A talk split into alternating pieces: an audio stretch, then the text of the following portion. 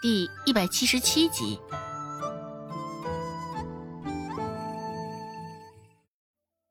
刘氏咄咄逼人，一口气说了许多，愣是没有给罗氏开口解释的机会。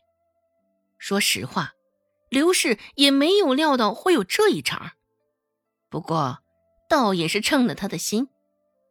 孟婆子现在本就是虎视眈眈的盯着刘氏与周文斌他们母子俩，有了这一变故，刚好能将罗氏推出去，挡挡风。听了刘氏的话，孟婆子心里也有了先入为主的观念，也断定这是罗氏搞的花头精。当即，孟婆子眉头紧拧，甚为不悦的看向罗氏的方向，说道：“罗氏，你可真的是这样的？在我眼皮子底下，还敢出这样的事儿？”罗氏摇着脑袋，试着开口解释。嗯，娘，我没有。只是孟婆子丝毫不等他的话说完，斜睨着眼睛，继续说道：“怎么的？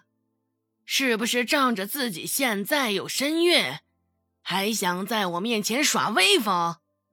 是不是在周家的日子过得太舒坦了，已经忘记自己几斤几两了？肚子里的货还没卸？”也不知道是男是女，你尾巴倒是翘的已经比天高了。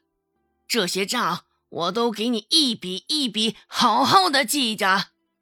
若是日后肚子里还是爬出来个赔钱货，你就给我收拾收拾东西，滚回你娘家去。这也是孟婆子一直在琢磨的。要不是因为罗氏怀有身孕。早在先前罗氏贪污偷藏一两枕金时，孟婆子就将她赶回娘家去了。归根结底，罗氏能够继续待在周家，也不过是因为她的肚子。看着孟婆子一脸认真的模样，刘氏是抿着嘴幸灾乐祸，而罗氏却是心有戚戚，又诚惶诚恐的不安极了。罗氏将脑袋摇得跟拨浪鼓似的，抬手扶向孟婆子的手臂，开口说道：“娘，我我真的没有，我也不知道怎么回事儿，嗯，指不定，指不定是大嫂想要给我泼脏水呢。小婶子，我劝你还是老老实实说实话吧，我有没有给你泼脏水？大家都尝尝这鸡肉不就成了吗？”说着。刘氏夹了一块鸡肉到孟婆子的碗中，孟婆子低头，沉默的尝了一口，肉质发酸，难以下咽。目光重新拧在罗氏的身上，孟婆子两眼似是淬的毒一般，恶毒，狠毒。孟婆子呸的将那一口鸡肉吐在地上，开口说道：“罗氏。”你现在还嘴硬吗？罗氏还是摇头。娘，我我真的不知道是怎么回事啊！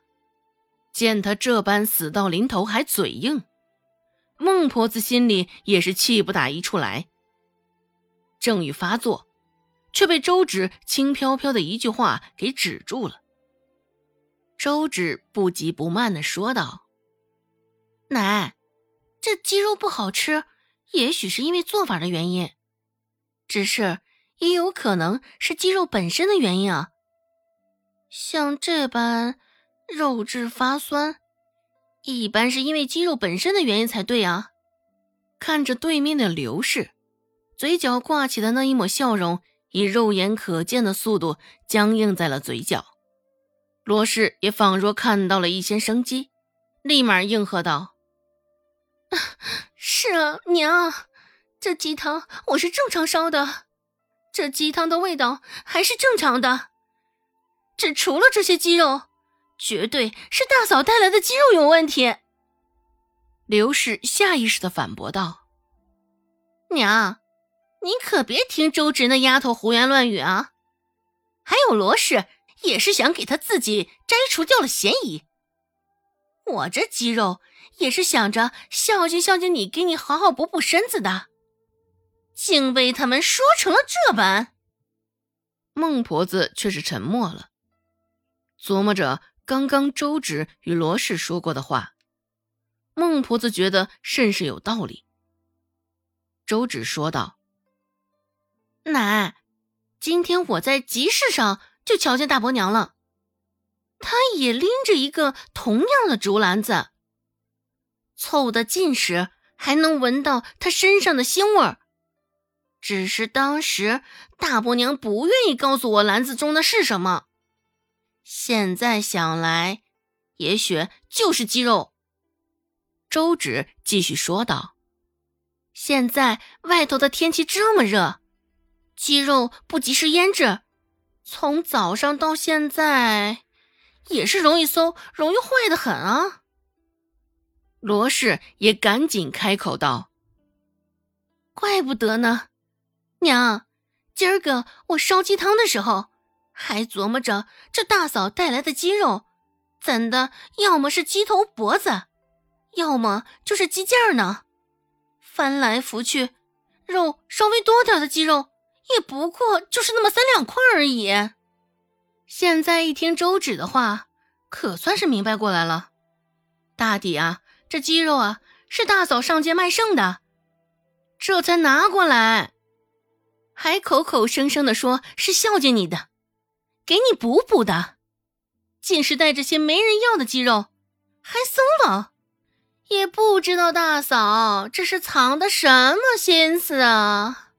罗氏拉长了调子，继续说道：“若是大嫂只是抠搜，那也就算了；若她是早知道这鸡肉馊了，还不能吃了，还特意带来给您尝尝，也不晓得她这是为了陷害我，还是陷害你啊！”听到罗氏的最后一句。孟婆子的脸都已经拉长了，面无表情的瞪着眼前的那碗鸡汤，只是孟婆子的眼中早已燃起了火苗。